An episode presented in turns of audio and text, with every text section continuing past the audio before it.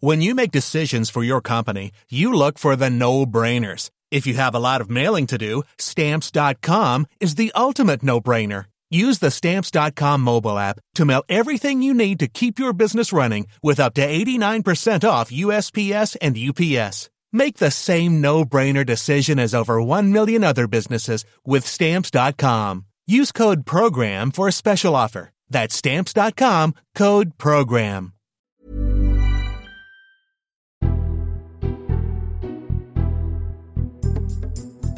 Hello, this is the Red Box Podcast. I'm Matt Chorley, back from my holidays. Uh, managed to get a few days away in the Dominican Republic because apparently the last guy who booked in suddenly left in the middle of his holidays. I don't know what that was all about.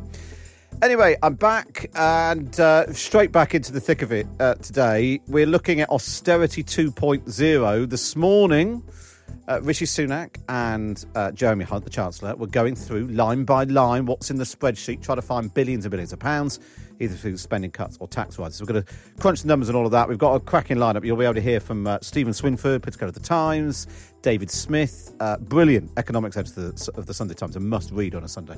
Uh, plus, uh, Andrew Lansley, Health Secretary during the first round of austerity.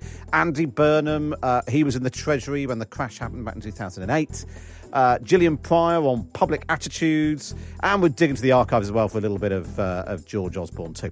Uh, so all that is coming up in just a moment, and we've got the columnist panel uh, too. But loads of you, while I've been away, loads of you have been posting comments on the uh, on the doing reviews of the podcast, which is very good. It helps with the little um, with the old podcast charts. Uh, Russ says Matt surely brings insights to the events and issues around Westminster in an approachable way with the aid of informed guests from across the political spectrum. The weekly analysis of PMQs, question by question, is like a punch by punch post match review of a boxing match. It's worth listening to the podcast for that alone. Thank you for that. And uh, Matt says, uh, loving the podcast with so much going on. I have to say, I've been really enjoying the podcast and catching up with what's happening. Great topics and guests. I'm a convert. Uh, lovely stuff. Well, tell your friends. Uh, and if you're listening to this, as you're listening to this, while you listen to the episode, go online and uh, go onto the, the app, the po- Apple Podcast app, and do us a review and give us some stars, and that'll help on the mumbo jumbo charts. Basically, so we can try and overtake uh, Jane Garvey and Fi Glover because they're, you know, they're doing a bit too well at the moment. Uh, right, that, uh, go and do that while you're listening to this. We'll kick off with the columnists. The Columnists with Libby Raichie. Libby Purves and Rachel Sylvester on Times Radio. Yes, this time of the morning while we wade through the news with Libby Purves. Morning, Libby. Morning. And joining me in the studio, Rachel Sylvester. Morning, Rachel. Morning. Have either of you seen uh, Suella Braverman? Anyone even spotted her? Anyone know where she is? She's done a runner. We don't know where she is. Uh, she's hiding in the. Ha- Nobody's seen her in the House of Commons. No, uh, She's not there to answer any questions. We don't know whether or not she's going to turn up in the House of Commons this week. She didn't last week. Um, it- how much trouble do you? We'll, we'll sort of pick through the various bits in a moment, Rachel. But in sort of broad terms, how much trouble do you think she's in? Well, she's been put into the cabinet for political reasons, um, but now the problem is really about her competence uh, and the sort of. Uh, she was there as the kind of token figurehead of the right wing. Uh, she supported Rishi Sunak for the leadership at that very critical moment. But the real issue now is that she's she's presiding over this kind of utterly shambolic immigration system. So there's this problem at the Manston detention centre, which is huge, uh, you know, diphtheria, huge overcrowding, but then also four percent of claims being processed of those coming in on the boats across the channel. So there's a mixture of the sort of uh, the the fact that she breached security, had to resign for that, then also compounded by this sort of uh, inability to get a grip on the situation. Now, I think it's it's uh, hard to see how she lasts in the in the long term. But Rishi Sunak will be, you know, desperate to keep her because she's there only as a kind of political sop to the right. Um, uh, Libby, it struck me that because somebody sort of posited to me that when when Suella was brought back by uh, Rishi Sunak, that it was the idea being that actually this this migrant problem is incredibly difficult to solve. The right always think they've got the solutions. Uh, and so actually you put one of them in charge, and if they then end up having to admit they haven't got the solutions, and that was one way of of proving that being incredibly right wing and chartering flights to Rwanda doesn't actually work. I just don't think they necessarily thought it was all going to fall apart quite so quickly. believed that he was being as cunning as that. As, as listeners to this program know, I've been a sort of long time cheerleader for Rishi Sunak. I thought he was the best of a baddish bunch. Um, and I was sort of thinking when he became prime minister, I thought, oh, when is the first time going to be when he disillusions me? You know, like the time that Blair disillusioned me very early on. And shebang, he did it almost immediately by bringing back Cruella. And, and I was so depressed about this. I think it's a disgrace. Manston is a disgrace. Uh, any Home Secretary should be out there, should be publicly, should be talking about that, should be talking about the security, should be talking about what to do, should be talking about the problem of the enormous Albanian influx and whether this could be treated separately, should be talking about possible future things like making the pull factor less extreme by having ID cards for work in this country.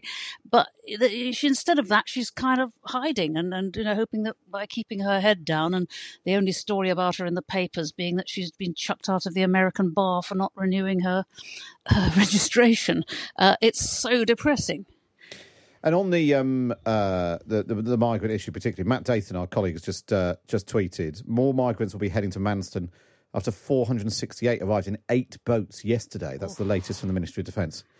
Uh, as Matt points out, there's an average of almost 60 per boat, which is twice the average of last year. So the so the I suppose there's two things going on here, Rachel. The, the, the more people coming, just as the ability or the willingness to process them or house them has gone in the opposite direction. Yeah, and uh, you just have to think that the government has to increase the number of people who are dealing with these claims. So people are now having their claims taking over a year to be processed. And that then in itself is becoming a kind of pull factor because people are in the country already for over a year uh, they're they're housed, even if not in very in you know in a terrible condition sometimes. But that's becoming in itself a problem and a, a kind of draw. I think Libby's absolutely right as well. There needs to be more done to stop people wanting to come here. I went to the um, camps in Calais a couple of years ago, and what really struck me was people. It wasn't that people wanted sort of benefits or free healthcare. What they wanted, they wanted to come and work. And Britain, unlike France, didn't have an ID card system that would um, make it harder for them to do that. So I think there are things that the government needs to do that aren't about sort of being mean and nasty on immigration. Yeah. It's actually about making the system work properly. So you have to process the claims quickly and you have to make it uh, you know have a sort of proper system for working in this country with an ID card system. One of the things that struck me about this debate, Libby, is it, it slightly gets characterised as people on the right like to talk as if every person in Manston is is uh, not a real asylum seeker and they're here, you know, uh, and they shouldn't be. As people on the left like to pretend that everyone in Manston is a is a heartrending tale of uh, of um, you know humanitarian crisis. And actually, the truth is, it's a mixture, isn't it? And it, well, we need to be able to deal need... with them both. But this is this is why we need a proper, fast, well-resourced filtering system. You know, like some of the displaced person um, camps in in world after World War II. You know, when Europe, you know, the Allies sort of got together and actually worked very hard to try and do this. There should be nurses, there should be interpreters. You know, there it, there should be an enormous amount of help put in. But what you have with people like Suella Braverman and that business about dreaming of the flights to Rwanda as the greatest present of all is this notion that you can just sweep sweep people away. And that's that it just feeds into a, an extreme right stupidity, you know, which will get them and the asylum seekers and the fake asylum seekers get nobody anywhere at all. I mean, the fact that there's just been not enough effort on this is an absolute disgrace to what used to be the party people said, oh, well, at least they'll make the trains run on time. You know, they'll make things work. I think the Conservatives have just totally lost that over the last uh, over 10 years. It's, yeah, Rachel. It's disastrous for them. Well, there are two things that Rishi Sunak said on the steps of number 10 when he, on his first day in as Prime Minister that he wanted to govern with compassion and competence. And when and it integrity. and integrity. Yeah. And when it comes to immigration and Suella Braverman, all of those three things yeah. he's failing on. And I think Libby's absolutely right. There's too much kind of political posturing when it comes to immigration policy. Actually, if we just had a system that worked properly, was efficient, quickly dealt with claims, um, it would be both more compassionate and also probably more efficient at um, deporting the people who didn't have a legitimate claim. Well, talking of. Uh, said these things, and then he then he appoints this muppet. You know,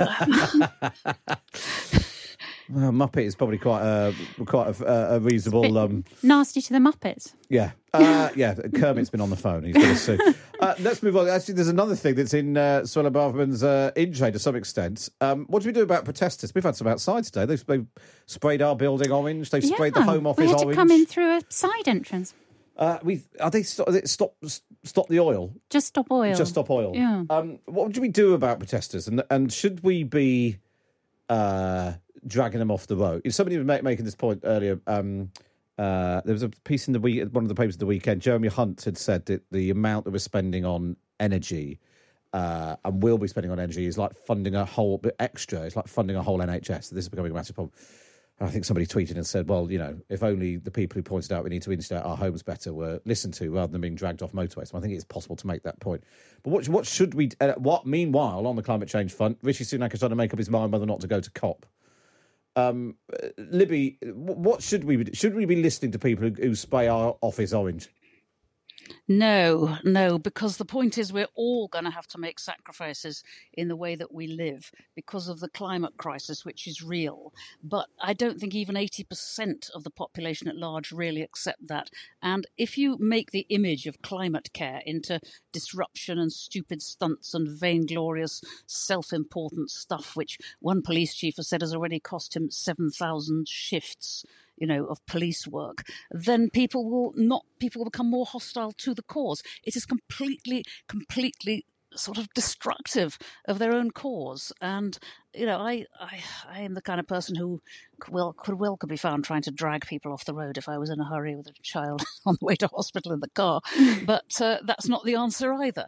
Uh, it's, it is just so, so destructive. It is splitting the movement, which is one good thing. But still, there are the people who think they, that, you know, throwing soup at paintings, you know, is the answer. What's so interesting is, as as Libby says, some of the founders of Extinction Rebellion are against this kind of tactic. yeah. So Rupert Read, who was one of the kind of most um, high-profile voices uh, uh, on the climate change movement, he thinks disruption and this kind of really um, hostile approach isn't is counterproductive. And I think that's right. You've got to win over the broad majority of public opinion, and you're not going to do that if you make it all about disruption and getting in the way and you know throwing soup at valuable paintings. Although I, I can report, I went to see it. I went to see the sunflowers at the, at the weekend. It's fine. Okay. but it's a bit like Liz Truss when she said, you know, I don't want to be popular. I don't care. The kind of Millwall approach to politics. Nobody likes us. We don't care. That's never It worked worked. very well for her. exactly. You have to persuade people of your Yeah, yeah. arguments, which is why it matters that Rishi Sunak isn't going to COP27, actually, because you, you have to, as a leader, make the case that this is really important for all of us to Yeah, take yeah. seriously. I suppose that's the thing. 'cause It, it, it sort of slightly reminded me of after the financial crash when people started protesting outside some of the big banks in the city. So, with actually, you know, not condoning criminal damage, but at least the target was the the people who people were angry at. Yeah. But what, what, just making a slight wall of yourself, throwing soup at a painting, doesn't make people think, oh, yes, I must go and lag my loft now. No, or sort of gluing yourself to the motor. Yeah, yeah, So- absolutely. Uh, finally, then, uh, Libby, are you dressed? I can't see you, but are you dressed up for Halloween? Well, I look pretty horrific, but that's kind of normal. Um, no, I, I hate Halloween. Normally, I, I, I really, really try to stop myself from hating other people's pleasures. You know, it's something you have to learn in life: is other people's pleasures okay if they enjoy it? But I loathe it. I mean, I don't mind the the very old traditional ones: one lit pumpkin in your house. You know, something to scare off the evil spirits who rage against holiness on the eve of All Saints' Day. But I, this terrible American inflated thing, the trick or treat, and the children encouraged to dress as corpses and stupid adults with pumpkins on their heads. You know, I'm really struggling not to be horrible in my head about other people's pleasures. I know you'll all be dressed up. I know you're. I know, sitting there, Rachel's dressed sitting here. as a warlock. yes, exactly. Rachel's sitting here just as a goblin. She looks furious. No, I'm afraid I'm a Halloween Scrooge as well. So? I have got a pumpkin sitting in my kitchen, but I haven't got round to carving it yet. And I, so just, I know I've got to, because otherwise you're saying to all the nice little children who are coming around for trick and treat, we're mean and nasty. So I will do it before this evening, and I have got some sweets to give them. Turn the garden hose on them. Turn the hose on them. But they're little children. The thing that I find scary is when you get to sort of nine o'clock and it's the 17 year olds asking for money and menacingly in those horrible monk But are you, scream you're masks. okay. You're okay with tiny children dressed as corpses? I think that's horrible. Well, I don't like I'm it, but going to it's. say I'm going to say I quite like it. I spent uh, a lot of time at the weekend carving the alphabet into a pumpkin for my daughter's obsessed with Stranger Things. I have no idea what the significance of the alphabet is, but I did it anyway. I think it's a generational thing Yeah, that maybe. when you're um, chil- my children are teenagers now. When they're li- if children are little, Yeah, it's fun. It's but- fine. Yeah. Well, good. Well, I'm sure that people if, don't go and knock on Libby's door. Is basically the moral of that story. But it might be all right. It's, we live on a, on a sort of main road, so we don't really get many trick or treaters. Okay. So we just sit indoors and eat the sweets ourselves. There's a code in our road. If you've got a pumpkin that's lit outside, they'll Yeah. come and knock on your door, and if not, they won't. Stay away. Mm. Rachel Sylvester and Libby Purves there. Uh, both refusing to join in with the uh, the Halloween fun. Uh, right, up next, we'll take a look at Austerity 2.0. When you make decisions for your company, you look for the no brainers. And if you have a lot of mailing to do, stamps.com is the ultimate no brainer. It streamlines your processes to make your business more efficient, which makes you less busy. Mail checks, invoices, legal documents, and everything you need to keep your business running with stamps.com. Seamlessly connect with every major marketplace and shopping cart. Schedule package pickups and see your cheapest and fastest shipping options from different carriers with rates up to 89% off USPS and UPS rates. And with the stamps.com mobile app, you can take care of mailing and shipping wherever you are. Make the same no-brainer decision as over 1 million other businesses with stamps.com. Sign up with code program for a 4-week trial plus free postage and a free digital scale. No long-term commitments or contracts. That's stamps.com. Code program.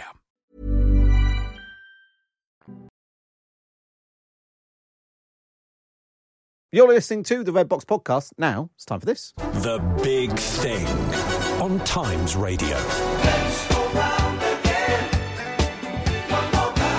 Yeah, let's go round again. A Tory Prime Minister arriving in Downing Street, announcing the books are even worse than he thought, and embarking on a round of austerity.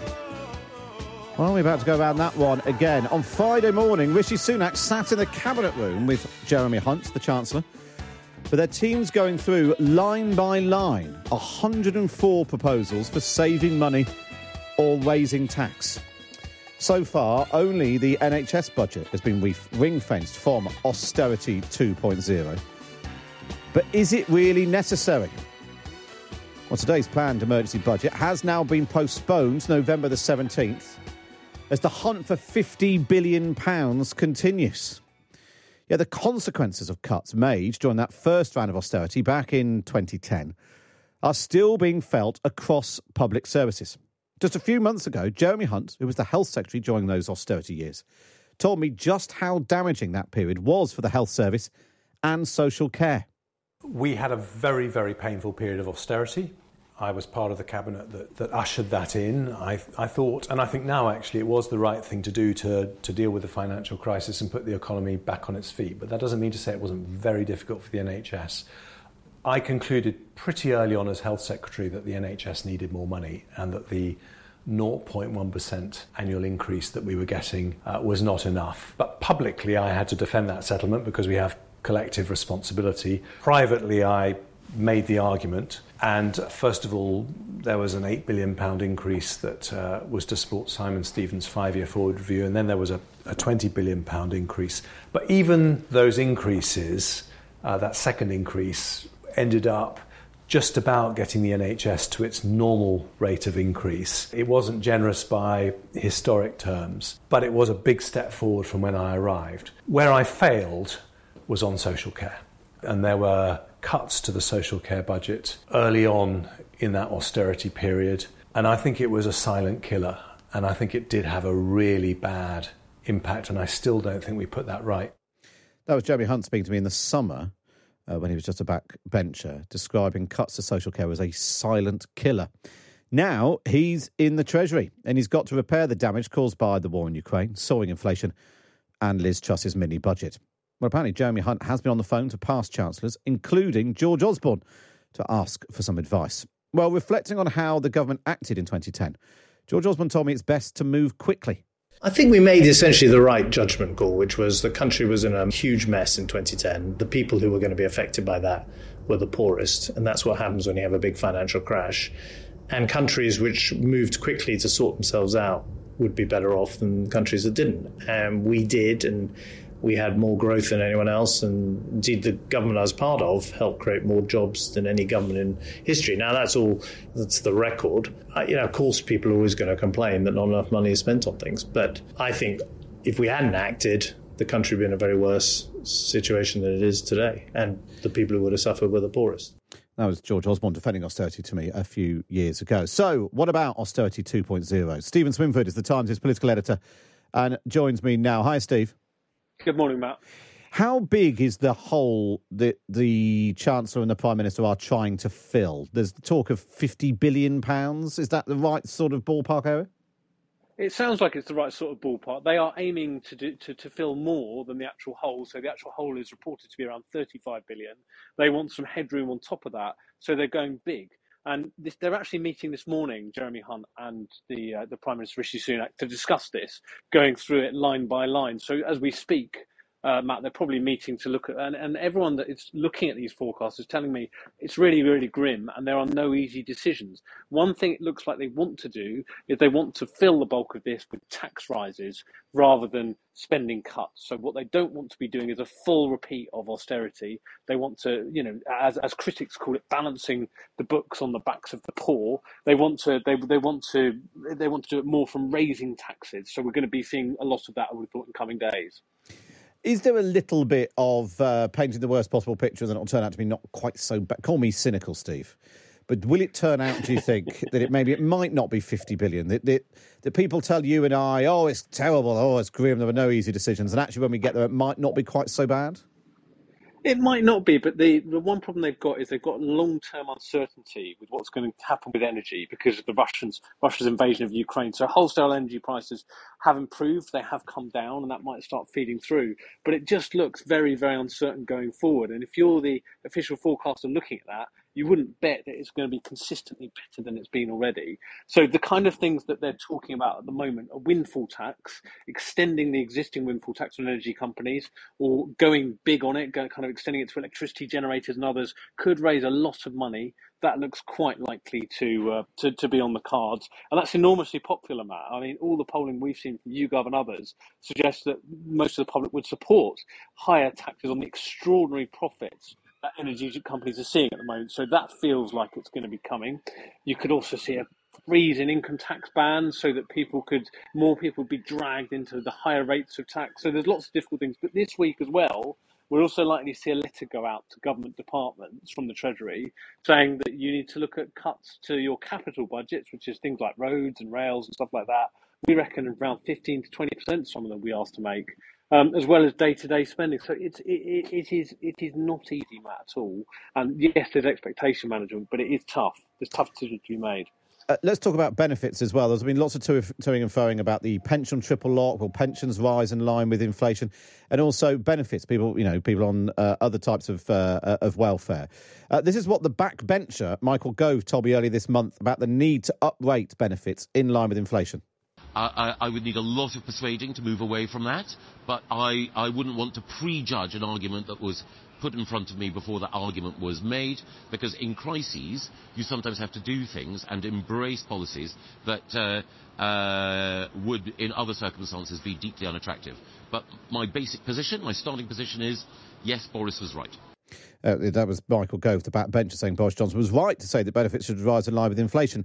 Well, the Housing Secretary, Michael Gove, on the BBC yesterday, refused three times to say the same thing. What do, what do we think's happening there, Steve? I think it's still very difficult for them to do anything other than uprate benefits in line with inflation. So if they effectively try to cut benefits in real terms, that's going to be really difficult for people like Michael Gove. It's going to be really difficult for Mel Stride, the Work and Pension Secretary, who was again a, a massive critic of Liz Truss's plans to cut benefits in real terms. So I, I think politically, it is actually going to be very difficult for Rishi Sunak to do anything other than uprate benefits in line with inflation. That doesn't mean it, it won't happen, but it does mean it's much less likely because many of the people now sitting around that cabinet table, as you point out, just a, three, a few weeks ago, were on the record criticising moves to cut benefits. Um, and for them to suddenly change their positions would be, we've seen a lot of U turns, but it does feel like Rishi, Rishi Sunak keeps using this line. I, you know, I, I, I protect the most vulnerable. That's what I'm here to do. I look after the most vulnerable and that's what I've, I've proven with my record. Well, well, this would would be a key judgment of that. And, just you, you talk about U-turns. U-turns uh, often forced, uh, sometimes by the markets, but more often by uh, Tory MPs. What is the mood amongst Conservative MPs uh, and their willingness to go along with some of these tough decisions? Because, of course, you're completely right. Some of the people around the cabinet table, whether it's Michael Gove, Grant Shapps, these are the people who who forced Liz Truss into some of those uh, U-turns on on 45p rate of tax and so on. Is there the, the, the ability, the capacity on the backbenches right now to cause trouble for Rishi Sunak? Or has he got a, a bit of political breathing space, do you think? There is there is the ability both on the backbenches and in the cabinet to cause mm. trouble on that, and it might not be the kind of explosive trouble we saw, saw with Liz Truss, but there are a lot of voices there around that table that would be very opposed to another round of austerity like the George Osborne one that you were talking about earlier, Matt and and they wouldn't be afraid, I don't think, of making those views public. So it feels at the moment, Matt, everyone keeps saying that it's calmer, it's it's it's you know more more it's less frenetic than it was. Yeah, they're right. It it is calmer, but what is going on behind the scenes and what is coming is is so monumental and so big, and those difficult decisions. I do not think it will be very calm in Westminster for long. Steven Swinford, uh, political editor of the Times, joining us live uh, from Westminster. Thanks very much uh, for that. And as he says, uh, Jeremy Hunt and Rishi Sunak meeting again today to go through spending cuts, tax rises, those difficult uh, decisions. But he'll need to convince uh, his cabinet colleagues of any plans to cut, all of whom will try to protect their own departmental budgets. Well, how does a prime minister make decisions on where to cut and who uh, can bear the brunt of it? Well, back in 2010, Andrew Lansley, is now Lord Lansley, who was the health secretary in the coalition government, he also sat on the so called Star Chamber, a small team that met privately to debate departmental budgets. He told me how it works.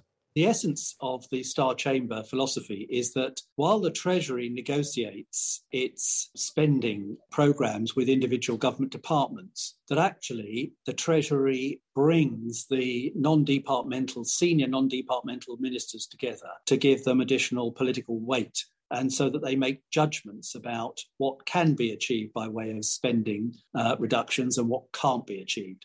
I think at the moment, the Star Chamber is exactly what the Treasury requires, saying, well, what is politically acceptable and what isn't. The point is, I mean, we've been in a position where major fiscal decisions were not clearly subscribed to by the rest of the cabinet. And what the Star Chamber enables you to do is to get to the point where they really are agreed by the rest of the cabinet. What tends to happen in Star Chamber is that some people settle early and then they become part of the process of helping to decide what the most difficult, the, the end game decisions have to be.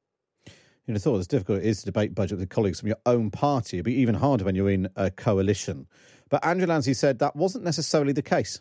The original Star Chamber in the Middle Ages was a uh, court and uh, it does feel a bit like you're put up in front of a court.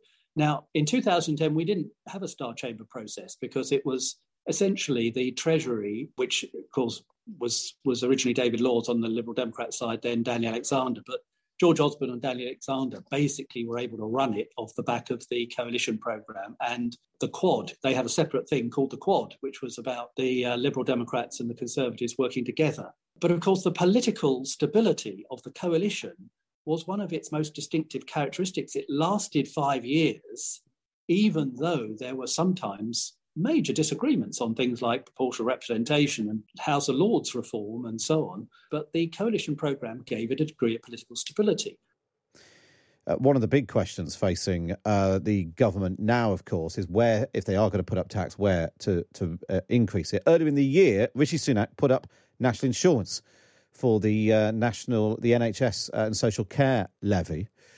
Uh, Liz Truss promised to uh, reverse that decision, which she did during her five weeks in Downing Street. Well, Andrew Lansley told me he thinks that the new Chancellor should now reverse the reverse to the national insurance rise. Why did they feel it was essential to reverse the national insurance, the health and social care levy? They are going to have to spend that money. And difficult as it has been, and much as people didn't feel under financial pressure, that much at least had already been factored in. And one of the crucial things is to to start from where people are rather than than go backwards and then start from a more disadvantageous position. The public accept that if they're going to increase health spending, national insurance should take some of the heavy lifting on that. Andrew Lansley, the former health secretary, talking about public opinion and what the public uh, will and will not accept. Well, Gillian Pryor is from the National Social Attitude Survey. She explained to me how public opinion on austerity and inequality has changed over time. We've been collecting information on attitudes towards government spending and taxation through our British Social Attitude Survey for close to 40 years. And in recent years, so at the moment, we've got around 52% actually saying that government should increase taxes and spend more on health, education, and social benefits. And that's actually similar to the level we recorded pre pandemic. So we had about 53% in 2019. And so you might have expected, with the big increase in government uh, spending over the pandemic, you know, following historical trends, you might have expected attitudes towards increased spending to actually go down in that period, but we haven't seen that picture. And what this really contrasts with is the picture since 2010 with austerity and so on and public spending cuts. In that time, we saw the percentage in favour of increasing government taxation and public spending going up from just 31% in 2010 in response to the previous high public spending era to um, a high of 60% in 2017 and still at 53% in 2019. So the previous pattern we had seen of very much public opinion reacting in the opposite way to the trends in public spending. We haven't seen that over the past few years, and support for public spending, increased spending, and taxation has remained at that sort of high, fairly high level. Uh, and what about sort of attitudes towards other people. It, you know, I don't know whether you call it inequality or a sense of you know collectivism or or society, whatever it might be. The, the, mm. some, you know, is it that when times are tight, are people more selfish, or have off the back of the pandemic and that sort of collective endeavour, are people a bit more willing for to sort of label? I could, I mean, I could pay a bit more tax because that would help other people. Yeah, well, certainly. And the last, uh, most recent survey, we've seen, um, I think, growing concern about inequality. So, for example, um, in our latest survey, we saw, two thirds of people agreeing that ordinary working people don't get their fair share of the nation's wealth. And that's actually increased by 20, 10 percentage points since 2019. So, kind of growing concern about inequality in society. And clearly, uh, and I suppose it's difficult for you to capture this, but there's going to be uh, some tension coming down the track where there's a difference between trying to settle the markets, who clearly want balanced books and lower spending, and settling the politics, where the politics want, want higher taxes and higher spending. Yes, the signs are that the, the public remain relatively pro welfare, pro taxation, pro spending, and we haven't seen a move away from that in our most recent survey. That was Gillian Prior, the Deputy Chief Executive at the National Centre for Social Research, talking us through public attitudes towards tax and spending. It's really interesting the way that's moved from uh, what, just over a decade ago. So, how does Labour respond to the idea of austerity 2.0? Andy Burnham was the Chief Secretary of the Treasury at the start of the 2008 financial crisis.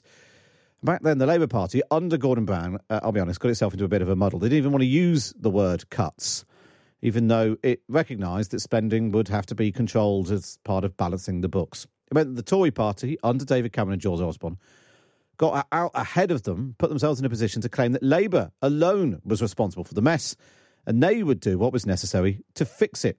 Well, Andy Burnham told me how he felt Labour's public messaging at the time let them down. Yeah, it's interesting, Matt, to go back to that time because I think Labour won the policy battle, in my view, but lost the communications battle. So, if I go back to my time as Chief Secretary, 2007 spending review, Gordon Brown and Alistair Darling were really clear that we had to grow public spending beneath growth in the economy. Because they said, you know, we, we were hitting the limits of what we'd done with investing in public services. And as Chief Secretary, I had a bit of a job on my hands keeping the MPs on side because people were saying, well, why, you know, why are we cutting back here and why aren't we being so generous there? And so it was a sort of difficult spending review. Not long after it was completed, the ink was barely dry before some of the financial problems emerged. And then the Tories really capitalised on all of that and sort of tried to link it to spending decisions. But the truth of the matter is, if you go back to that 2000 spending review, Gordon and Alistair had kind of, I think, partly instinctively seen that public spending was going to need to be just under a bit more restraint than it had previously been, and you know the facts would bear that out. I just say though, I just think they won the, the communications battle because at the time they were they were running an argument to say it was all Labour's domestic policy agenda that had led to this, and it simply wasn't true. It was an international crisis, and yet they managed somehow to make it sound as though it was all a, a crisis uh, that was created here. That's Andy Burnham. Well, by the time austerity 1.0 was in full flow, the Conservatives basically found it really easy to tie Labour in knots over spending cuts and welfare restraint. But what would Andy Burnham's advice now be to the current Labour leadership and shadow Treasury team? I would say to them, and I'm speaking as somebody who now is outside of the system, don't have regard for the, the optics and the traps. I think that's where politicians get themselves into to difficulties. Call it from what you believe to be right or wrong. Don't go with the traps. Go with what you feel is right or what you feel is wrong. Because actually, that's a stronger position to sort of camp out on. The Tory party is forever trying to play this game with the with the Labour Party, and I think I, from where I stand, it's it's better to sort of not go there. You know, not not not engage on those terms. Set your own terms. I just think sometimes, yeah, Westminster looks like it's having a sort of nuanced debate about something that, and people can't quite see you know what's different and you know wh- why um, one side is right and the other's wrong. I think that that kind of approach to sort of Westminster politics, I think, often is the problem. I do think people are looking for quite kind of strong reassurance when it comes to a direction of travel. Now, personally, I think the Hunt budget could get things as dramatically wrong as the Kwarteng mini budget. In that, obviously, the Kwarteng mini budget was throwing all that money at, uh, at, at the wealthiest. The, the Hunt budget, as far as I can make out, is saying that it's going to reassure the markets via public spending cuts.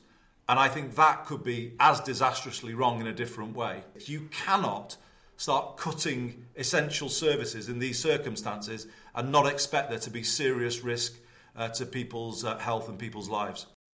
Was Andy Burnham, uh, the former Chief Secretary of the Treasury under Gordon Brown, uh, with some advice to today's Labour leadership.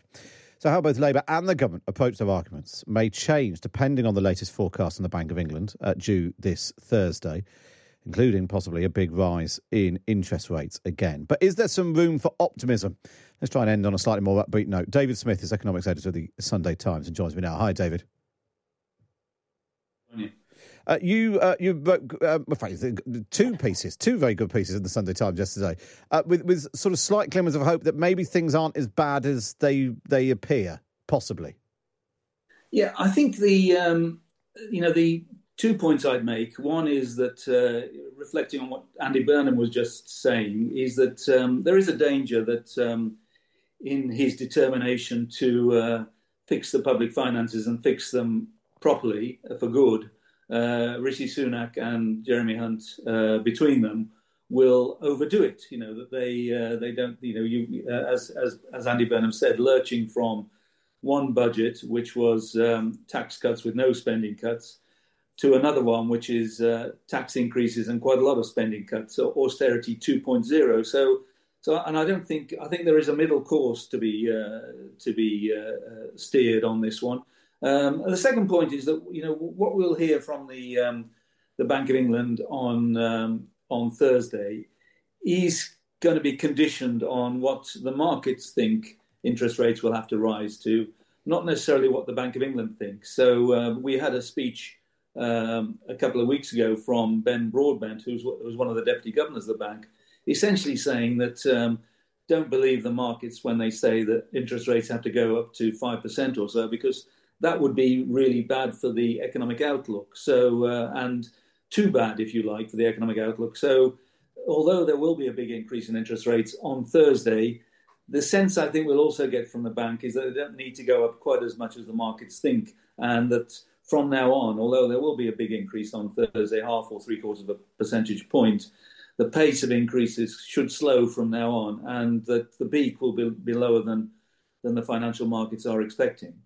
And given, I mean, particularly what we saw, the, the immediate uh, dramatic response in the markets to Liz Truss and Kwasi Kwarteng's plan, there's a lot of sort of sentiment and you know a human response to announcements that were made. Is there a risk of sort of talking ourselves into gloom and austerity? That if if everyone says, "Oh, we're heading for austerity 2.0," uh, they're saying there's a 50 billion pound hole that must be filled, and we've got to be running a uh, a surplus in the in the uh, medium uh, term. That actually, if they don't do that, then the markets sort of take flight all over again, and we end up in a sort of death spiral. I think there is a danger. Uh, the but I also think that um, the um, the new uh, prime minister and his chancellor should take advantage of the kind of goodwill they've got in the markets. I think I think in the end, markets, the financial markets, just didn't trust uh, uh, Kwasi Kwarteng and Liz to do the right thing under any circumstances. I think they implicitly trust Rishi Sunak from his period as, as chancellor. They've come to trust Jeremy Hunt, even though he had no previous, previous experience as a chancellor. And so I think the you know the amount how much would um, Truss and Kwarteng have had to do to fix this credibility problem answer an enormous amount and probably we still wouldn't have fixed it. How much do um, uh, Sunak and Hunt need to do? A smaller amount because they've already got, if you like, the markets on their side. And we've seen, Uh, as you will know, you know, sterling's recovered, interest rates in the money markets in the in the in the government bond market have come down. There is a sense that mortgage rates won't go up quite as much as they were. So I think they don't have to they don't have to wear the hair shirt so spectacularly as, as say David Cameron and George Osborne did in 2010 to reassure the markets this time. As long as people think that the economy and the public finances are in reasonably safe hands, I think they can get away without inflicting too much pain on all of us. David Smith, uh, really good to speak to you. David Smith is the economics editor of the Sunday Times. And I, I recommend looking up both of David's pieces from yesterday because uh, he really sort of walks you through all of the issues uh, that might be coming down the track with Austerity 2.0. That's all we've got time for on this episode of the Red Box Podcast. Don't forget you can listen to me live Monday to Friday, 10 till 1 on Times Radio. And we bring you the best bits here on the podcast.